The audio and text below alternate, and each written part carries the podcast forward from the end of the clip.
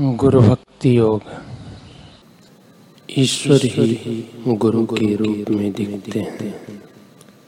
सच्चे गुरु एवं सच्चे साधक बहुत कम होते हैं। योग्य शिष्यों को यशस्वी गुरु प्राप्त होते हैं। ईश्वर की कृपा गुरु का रूप लेती है। गुरु अपने शिष्य को अपने जैसा बनाते हैं। अतः वे पारस से भी महान हैं।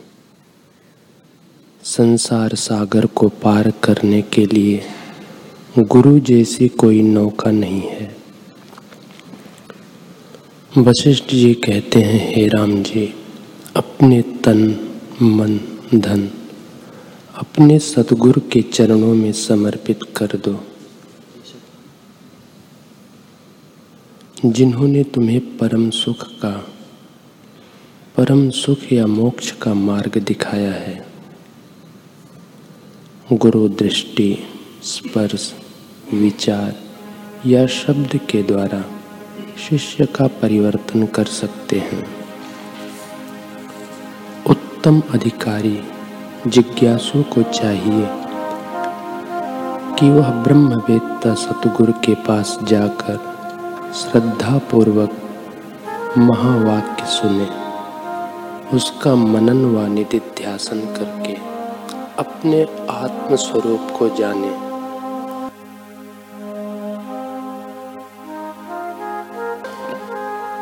जब आत्म स्वरूप का साक्षात्कार होता है तब ही परम विश्रांति मिल सकती है। अन्यथा नहीं। एक समय एक राजा विचरता हुआ अपने आत्म स्वरूप में जगे, किन्हीं संत की कुटिया पर पहुँचा।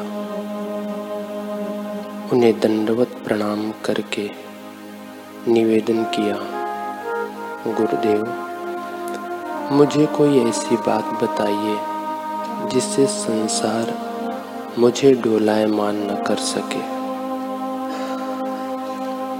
संत ने कागज़ पर कुछ लिखा और उसे ताबीज में बंद करके राजा को देते हुए कहा, इसे बाह में बाँध लो। जब तुम्हारे सामने असहनीय कष्ट आए, तब इसे खोलकर बार बार पढ़ना। राजा बड़ा श्रद्धावान था। उसने संत की आज्ञा को सिरोधार्य किया। कुछ समय बीतने पर किसी बलवान राजा ने उसके राज्य पर कब्जा कर लिया।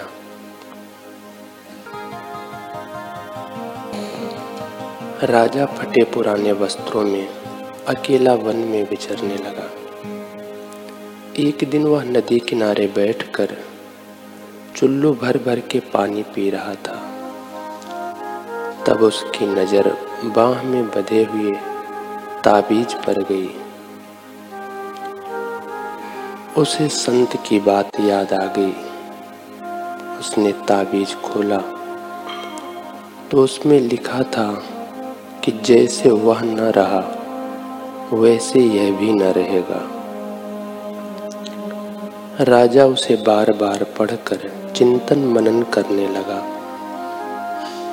महात्मा के सत्य संकल्प का फल यह हुआ। कि राजा का विवेक जगा। वह प्रसन्न रहने लगा। वह मन ही मन गुनगुनाता, जैसे वह राजाई राज्य आदि न रहे, वैसे भिखारी पना भी न रहेगा। जैसे रात न रही, वैसे दिन भी न रहेगा। जैसे कल न रहा वैसे आज भी न रहेगा। इस प्रकार वन में विचरते विचरते राजा एक दूसरे ब्रह्मवेत्ता संत के पास पहुँचा। संत के सम्मुख और भी कई लोग बैठे थे।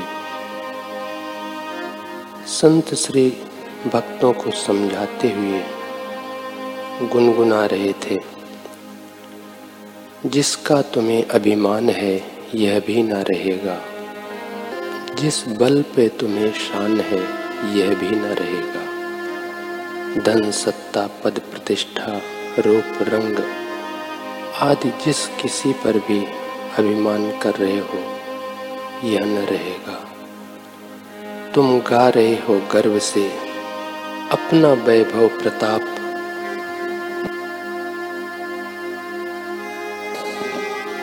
झूठा सभी सामान है, यह भी न रहेगा। सोचो तो कैसे कैसे जमाने गुजर गए। जिनसे कि तू हैरान है, यह भी न रहेगा। आए हैं, चले जाएँगे।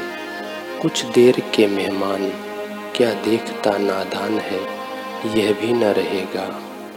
हे पथिक, परम भक्त, और गुरु ज्ञान के सिवा जो कुछ है नाशमान है, यह भी न रहेगा। राजा अपने ही मन की बात, अंतर्यामी, ब्रह्मज्ञानी संत के मुख से उसी समय सुन के अहोभाव से भर गया। वह उनके चरणों में पड़ गया। उसने संत को सब बात बताकर कहा, महाराज जैसे वह न रहा, वैसे यह भी न रहेगा। यह मैं प्रत्यक्ष देख रहा हूँ, और उसको जानने वाला तीसरा मैं कौन हूँ? संत ने प्रसन्नता व्यक्त करते हुए कहा, वह कभी न बदलने वाला कूटस्थ आत्मा तू है। तेरी जानकारी में अनेक सुख दुख आए और गए, पर तू ज्यों का त्यों अचल अडोल रहा है। अब उसे अपना वास्तविक स्वरूप जानकर अजर अमर हो जा। संत के कृपा प्रसाद से राजा ने अपने वास्तविक में आत्म स्वरूप को जान लिया।